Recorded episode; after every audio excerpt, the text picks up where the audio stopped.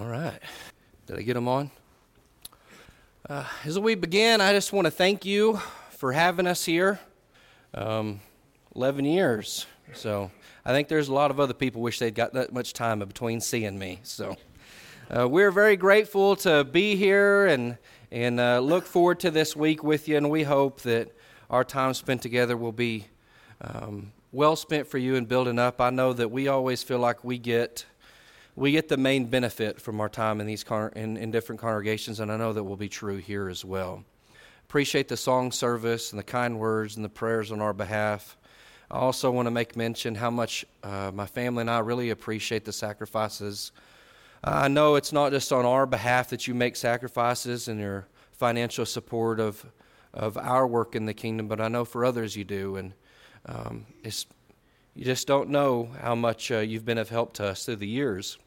And I know even more help you are in uh, your prayers for us, and we just appreciate you so much. Please keep praying for us. You're always in our prayers as well. Appreciate the reading this morning, too, brother. Um, I really love that passage there, Isaiah chapter 6, verses 1 through 8. I believe it, it sets a stage very well for any assembly we might be going into. If, if we wanted a, a, a passage to set our mind for worshiping purposefully, I, I believe that there may be no other, no better passage in the scriptures than that.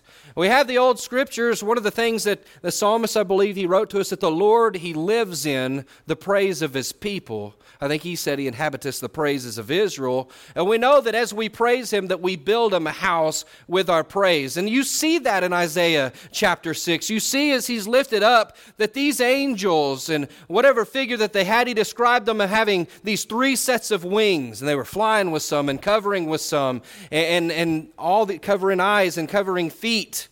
But they were singing praises to God back and forth. Changed my opinion on praise songs, I'll tell you that. Uh, I thought whenever we started singing some of these praise songs, I thought, this is not, this is not a church song. This is just singing the same thing over and over. But I got to read in Isaiah 6, and you have a very, very simple but powerful message. You have one side of the room of these angels singing, Holy, holy, holy is the Lord God Almighty. The other side is singing, The whole earth is full of His glory. And they're, they're chanting this back and forth, and it's such a powerful scene as they stand before the presence of God that Isaiah breaks down. He's convicted of his sinfulness and of his faults and his flaws as this human, frail creature. And he says, All I want to do, all I want to do is join in in that. Because I am before God and I am too sinful to praise him. I want to be able to worship him.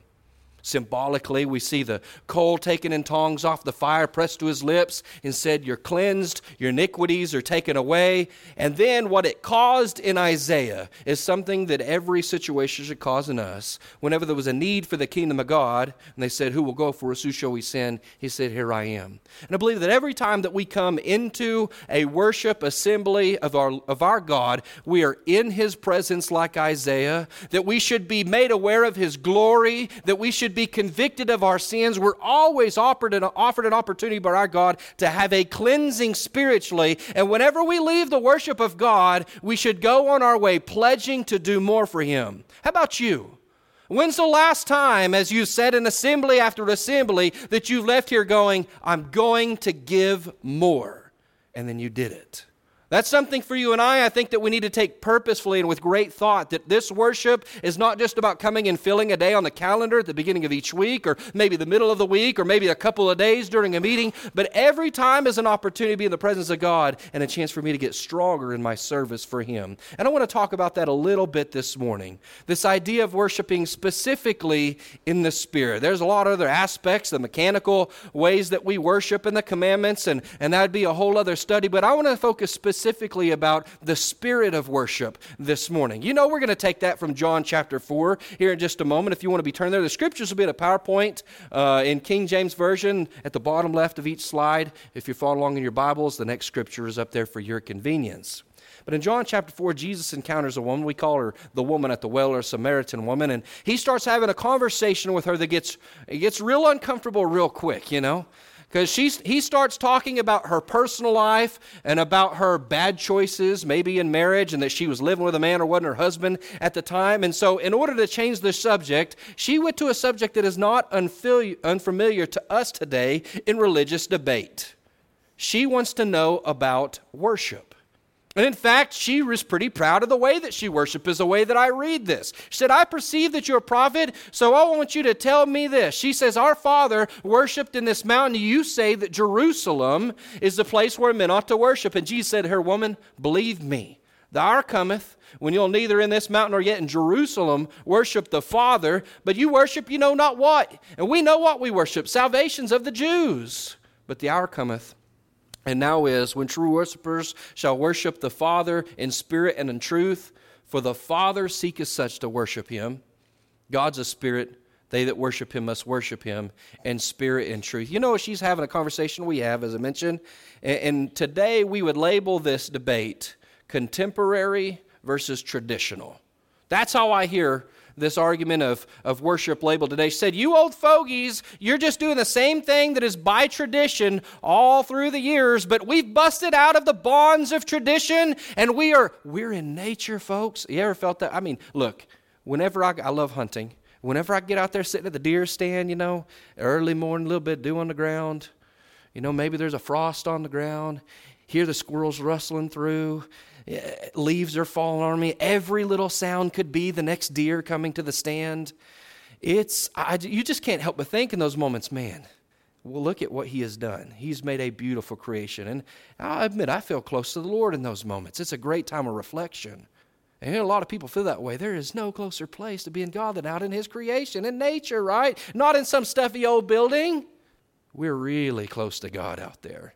But you stuffy old folks are doing it the same way you've always done it. Look how mature we are in our worship. And he looked at her and he said, Look, because your worship is so wrong, you're not even worshiping the same God anymore.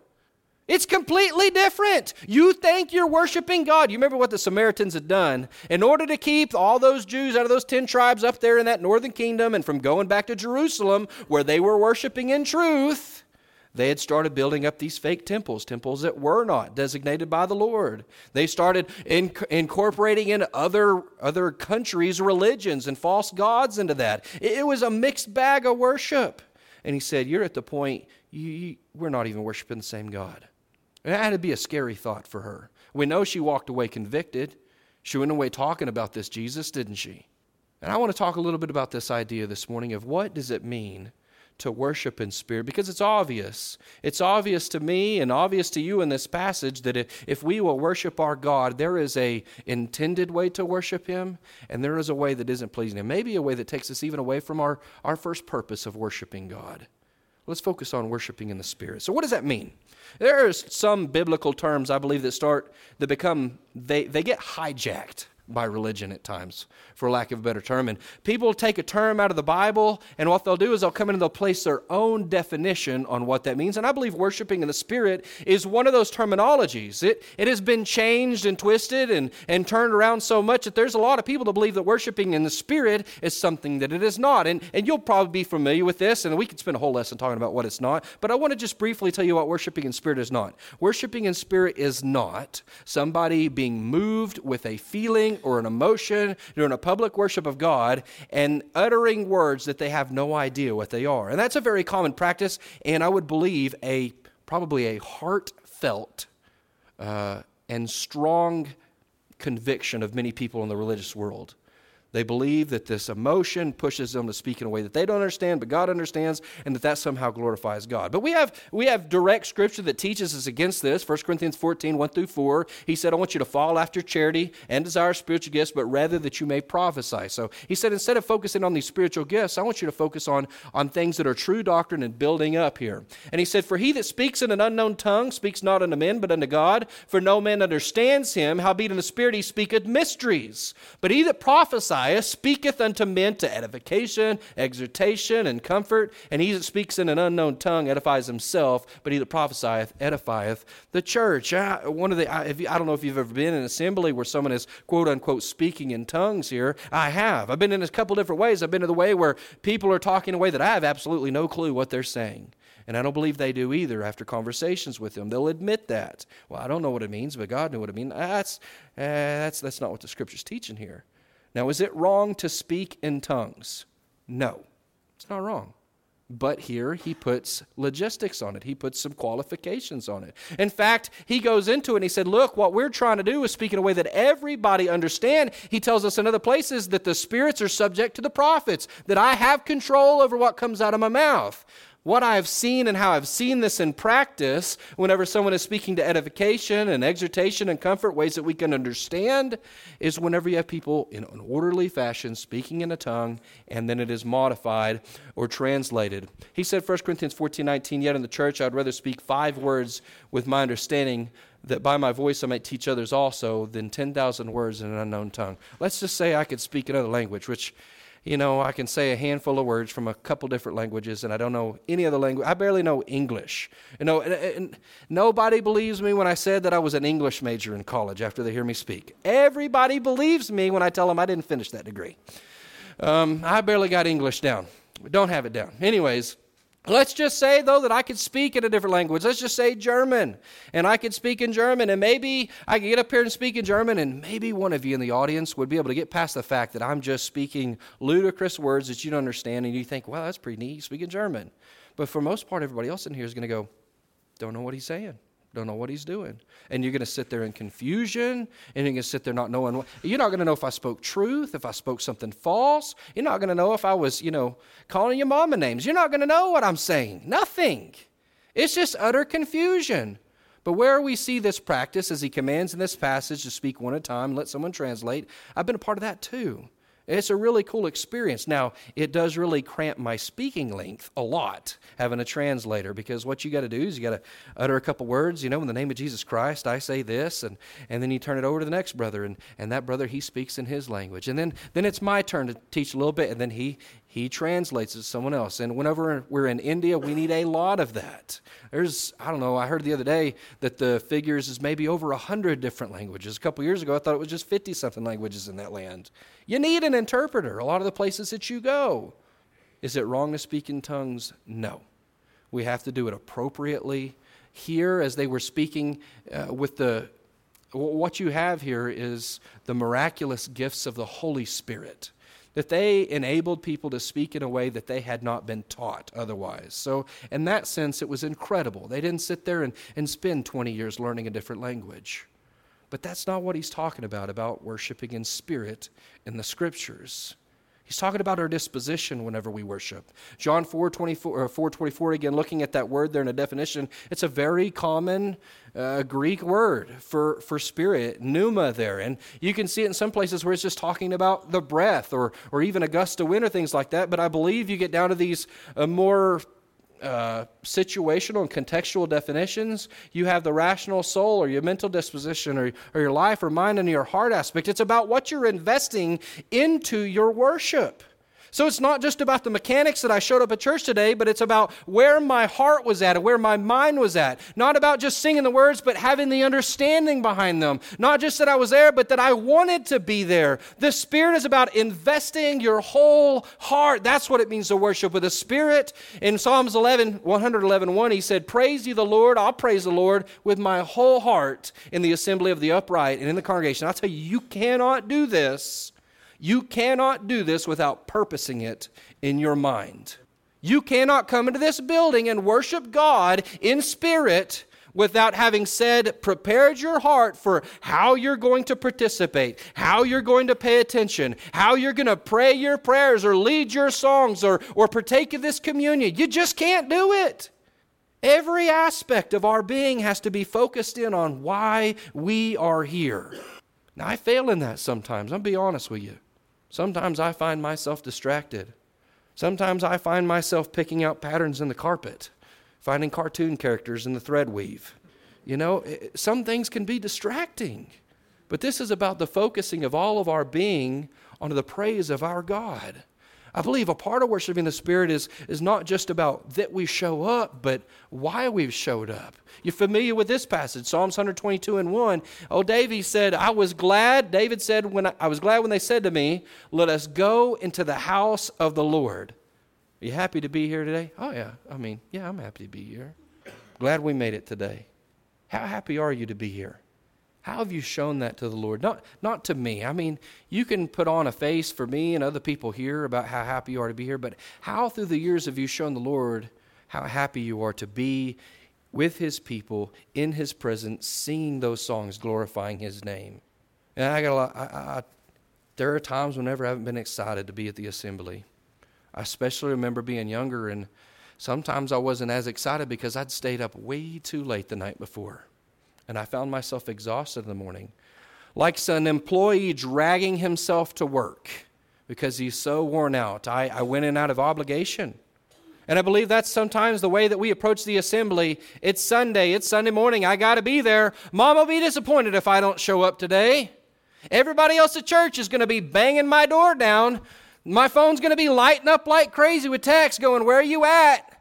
And sometimes we miss the point that whenever somebody lights our phone up like that, it's because people are worried about us because you missed something important. It's not a small deal. I'll be honest, it's hard to wrap your mind around, and I hope this isn't you, but it's hard to wrap my mind around the idea of someone who can miss a worship assembly of the saints, of their Creator, and it's not a big deal. How is it not a big deal? How is He not a big deal? We're not just talking about the first day of the week, we're talking about he, when he said, I'm glad to come into the house of the Lord, that's any opportunity that people are praising the Lord and building that place of worship. Gladness. How could you miss an opportunity to be around the saints? I'll tell you what, sometimes we create a place that is, that is uninhabitable in a sense. With all of our bickering and squabbling and fighting and a lack of good relationships, sometimes that creates a dread to go worship our God because of the way another saints act or the way that I have acted. You think that's what happened with Eli's sons, the way that they were offering sacrifice and, and polluting it, it caused other people not even want to be a part of it. Maybe that could be a problem. What's the problem? Why isn't it not a big deal? Listen, we have so much to be thankful for, and I think that's where our joy comes from in this assembly. We read passages like this, another well known I'll enter his gates with thanksgiving into his courts with praise. Be thankful unto him and bless his name. We sing songs about these. We got songs written around these verses here. I'll enter his praise with thanksgiving in my heart. I'll enter his courts with praise. I'll say, This is the day that the Lord has made. I will rejoice, for he has made me glad. You know that song. You listened to it since you was a kid. I come here because I'm thankful. That's what it ought to be. That's where the joy comes from. How thankful are you? In him we live and breathe and have our being. There's not a breath you take, not a step you take, not a morsel of food that enters through your lips, not a possession that you own, not a strength that you have that did not come from our God. There is no possibility of salvation with him. There is no one greater. There's nothing you can build that he hasn't already built and built it better. He's incredible and he's done so much for you and for me. Why shouldn't we come and thank him? And someone say, Well, Brother Lee, the assembly isn't the only place that we, we can be thankful. Sure, I'll grant you that. But what a great opportunity to come together with other people and hear the other things that people are thankful for. You listen to some of these prayers, some of the people people make mention of and they're grateful for, some of the things that have happened to them in the week. You get to hear other pieces uh, of others' lives so you can rejoice with them. Another thing you could be thankful to God for. And the list could go on and on. Worshiping in spirit means that there is a joy of worship inside of us. But I believe that that probably brings up another question. Worship in spirit means my whole heart invested, my understanding, the, the joy and happiness and the thankfulness that I bring to the table. But where people many times go wrong, they have joy. They're happy to go be there.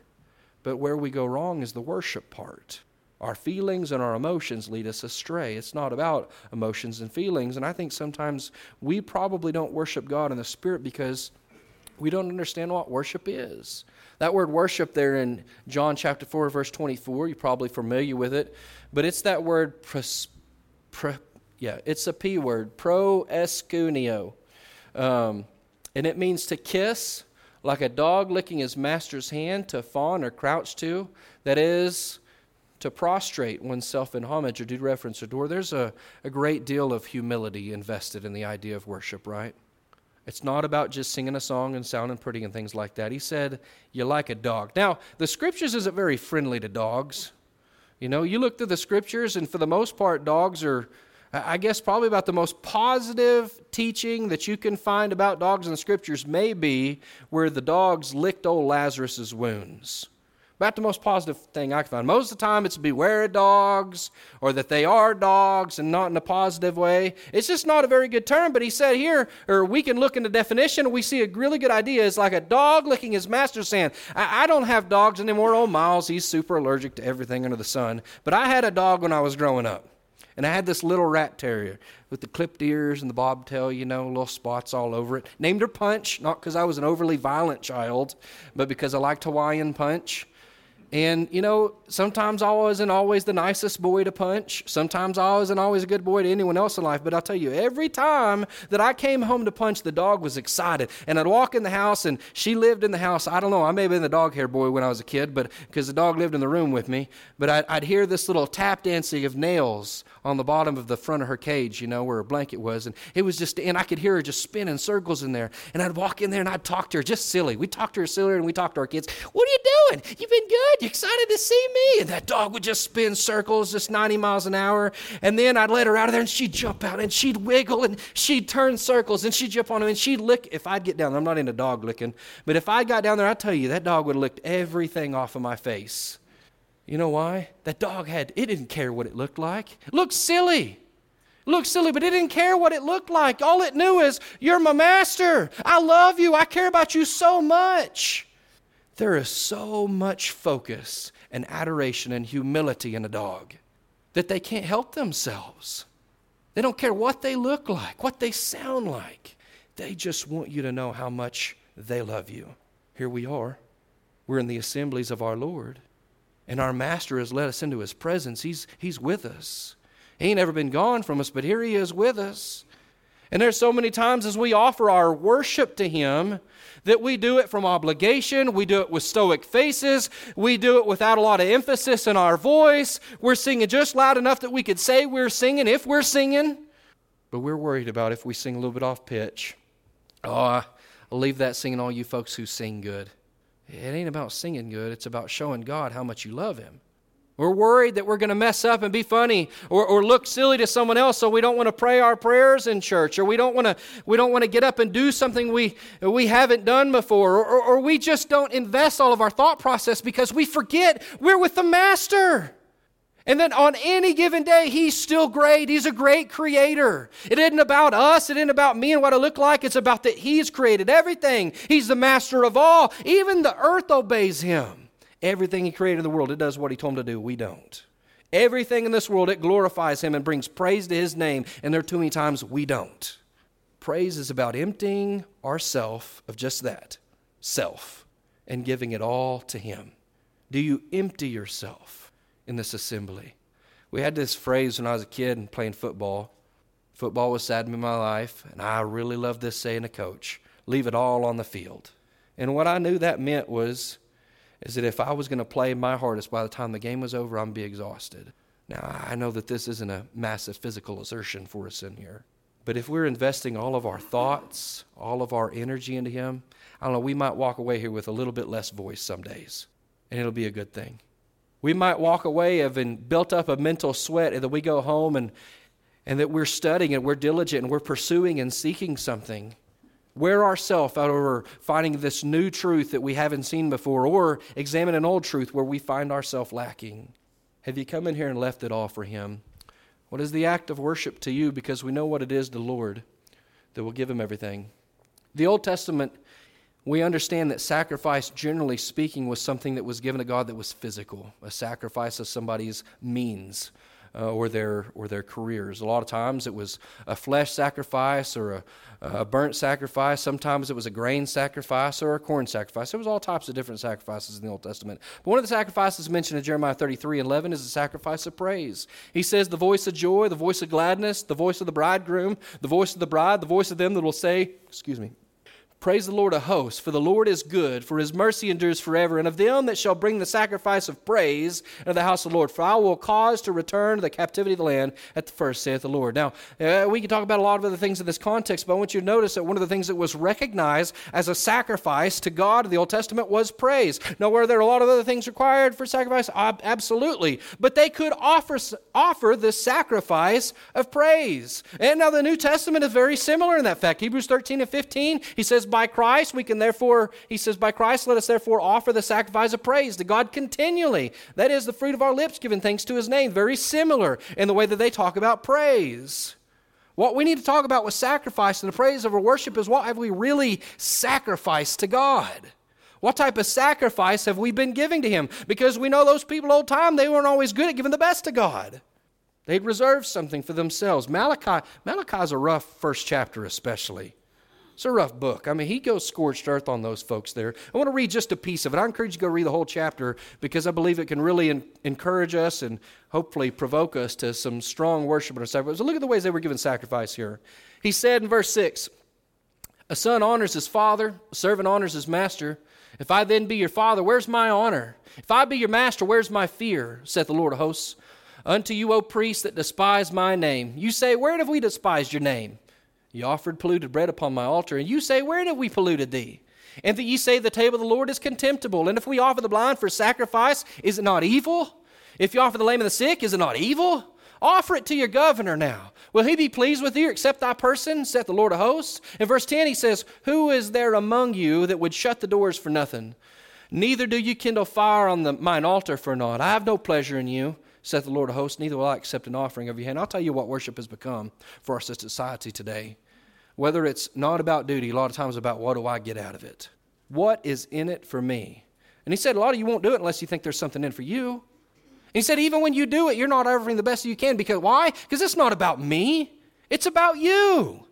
And they said, Well, how has it become all about us? And he said, Well, let me just show you in a comparison. Look at all the sacrifices you give to every other master in your life, to your fathers, to your daddies, the respect and honor that you give them, the way that you revere them. Boy, they were, in their mind at least, they were reveres of the generations before, right? How proud were they to say, We are the sons of Abraham?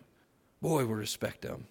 May not have done what Abraham did, but they thought they respected him and revered him. Mom followed their mamas and daddies and, and the grandfathers off down into a trail of sin many times. They honored their parents, right? He goes on to say, Why don't you offer it to your governors or to your other masters? Give them the same type of sacrifice you give to me. Uh, what type of effort do you give in the work during the work week? Do you give the same type of effort here? We go a lot of different areas in this. How much time do you give to work? Well, we give a lot of time. We make sure we're on time, right? We don't want to get fired. Is it not important to be on time here? Maybe that's a smaller end of this, uh, not a really huge deal, I guess, that we show up 40 minutes before church starts, right? Not a huge deal. But maybe we could bring more to the table. Maybe we could do more provoking to love and good works before the assembly. Are we willing to give more to work? What about the efforts that we give? Do we do top notch work and we're climbing the ladder of success in our work, but here we are in growing and improving that we're still investing in our study the same way that we did when we, we first joined the kingdom? Are we still participating in the same capacity as kingdom that we always have, or have we grown? Have we improved? Have we given more? What about to your families? How much time do you spend? We, hey, family's a big deal, right? We, we got those on all so many living rooms, we got these signs. I ain't mocking if you got them, but that faith, family, friends deal. And I think sometimes we got that. We practice it way out of order, and we go family, friends, and faith if we got time. If there's not a family holiday going on, if somebody don't have a ball game going on, then faith. Family comes first, and we spend all this time with our blood kin and all these things. What about the assembly? What about our God? We give the best to our kinfolk. We give the best to our bosses. We give the best to the world. What about in here? And I don't mean just in this building, I mean, what about in this worship to our God? Have we given the best? He said, I won't take it. There's a lot of people in this world that whenever they come to the assembly, they're forcing whatever sacrifice they want on him. Sometimes it's not even what he's asked for. And they go, Well, I have these great talents and skills, and God gave it to me. So, God, here, accept my sacrifice, because this is what you're getting. And sometimes we come to this room and, and we feel justified that, well, we don't have no instruments in our assembly and we're worshiping in the correct way. And yet, the, the, the song that come out of our mouth doesn't have a lot of heart behind it and we just ain't putting a lot of volume in it. And we think we're superior. Where's our investment? Where's our sacrifice? What a scary thing. What a scary thing to think that I've looked at the Lord and I've given him a moldy piece of bread and I said, That's what you're getting, choke on it. Be satisfied because this is the sacrifice I'm giving you. No, we need to give him the sacrifice he asked for, and that's every every part of our being invested into a recognition of who He is and what He deserves from us, and being happy to give it to Him just the way He has. Worshiping in spirit and in truth. You know, there's a little lady in Mark chapter 12 is talking about giving of funds for those who are in need. And this little woman, we call her uh, the, the widow with a mite, you know, here. Jesus said against the treasury, and she said, Behold, now the people cast money in the treasury, and many cast, many of the rich cast in much. And there was a certain poor widow, and she threw in two mites, which make a farthing. And he called unto him his disciples, and said unto them, Verily I say unto you, this poor widow has cast more in than all they that have cast into the treasury. For all they did cast into their abundance, but she of her want did cast in all that she had, even all of her living. It's hard to imagine only having, I don't know the exact ratio of how much just a couple of mites are, but you know, I, I used to feel like a $100 was a lot, and it really isn't a whole lot now. I never really felt like a penny was a whole lot, but it seems like even less now. And I don't know if that's an exact ratio. Somebody might know that in here, but I'll tell you that's about what the point is here. Really, all she had was a couple pennies to rub together, and she said, I'll still give it. I, I don't know what talent is you think you do or you do not possess, what blessing you feel like you can and cannot bring to this assembly. But whatever you have, if you give it all, it's enough. Whatever you have, whatever your abilities in singing a song, give it all. Whatever abilities you have in listening to a sermon, give it all. And I'll tell you, it's a blessing from God because God, as the one who seeks those to worship Him in spirit and truth, He looks at the sacrifice of everything and He said, Yes, this is it. This is exactly what I've been looking for. For you to just lay it all on the table for me, keeping nothing for yourself. And I promise you, if you'll do that with your worship, it's going to come back to you. And we're not talking about financially, we're talking about in your spiritual growth and in your well being and in the well pleasingness that may not be a word, well pleasingness, but in the way that you'll be well pleasing to our Father in heaven and in the way that you will lift everybody up around you. Now, you think about it. We got a little group of kids. Now, we got kids all through here, but at home, we got this row of kids right up here, don't we, Ian? Right here in the front. Little girls, little boys, sometimes sitting up there, and you know, they're, they're kids. They're not perfect, so I ain't lifting them up here right that. But I'll tell you what I love in the assembly. I love, and you, you know it, you've seen it to watch a whole row of little kids just sing to the top of their lungs. And, you know, during that invitation song, when I'm standing right there in front of them, there isn't very many of them singing on pitch. But they're giving it everything you have. They have. You know what? That encourages me. One of the ladies in our congregation back home, she had a real hard time during COVID. She was in the hospital for months and months, eventually off and on the vent, and, and she eventually ended up with a tracheotomy.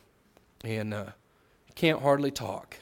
I was preaching on the assembly here a little while back and talking about investing everything that you had in your singing, as I was talking about specifically. There she sat at the back of the building, and she couldn't even open up her voice to sing. But I watched her do this. I watched her just close her eyes and just soak it in. That's all. And I'll tell you, even that right there, because she didn't have the physical ability to sing, but you know she felt like Isaiah. I know she does. I just want to sing. But she gave her heart and invested it in. You got a couple mites? Throw them in the pot. This is the place to do it. All of your heart, all of your investment, you're going to encourage people here, and the Lord's going to be pleased. Philippians 4, verse 18, he said, I know uh, I have all, and I abound, and I'm full, uh, having received of uh, Epaphroditus the things which were sent from you. It's an odor of a sweet smell, a sacrifice acceptable and well pleasing to God. At the end of our days, what we don't want to find out is that what we gave was was an odious sacrifice, one that smelled rotten, looked rotten, and it was not acceptable in any form or fashion to our God. But you know, as children, what you want to do most, what you want to do most is you want to hear from your parents, I'm proud of you. Some parents are pretty sparing with that praise, you know. But when it comes, it means a lot. From our Lord, I think too often we get to looking at him as someone who's hard to please someone who can't be pleased with our best efforts. But I'll tell you, folks, that's not the case. Though He has a certain set of requirements for what He expects from us in this worship, it's attainable. And we can give a sacrifice that to Him is pleasant and well pleasing, but it takes an investment. Jesus said that the Father seeks such to worship Him. Who? The ones who will worship in spirit and in truth. Now, this week isn't the only week you'll have an opportunity to worship your God. We got a couple extra chances this week, and I hope to see you at every assembly, not because I'm great or a good speaker. You already know I'm making up words and things like that. but because our God is great and because he deserves to be worshiped at any opportunity that we have. That your people, your brothers and sisters in here, they deserve to have someone here investing in them, provoking them to love and good works. I know this. Jesus said the Lord is seeking such to worship him. The question to you and I is are we seeking to worship him?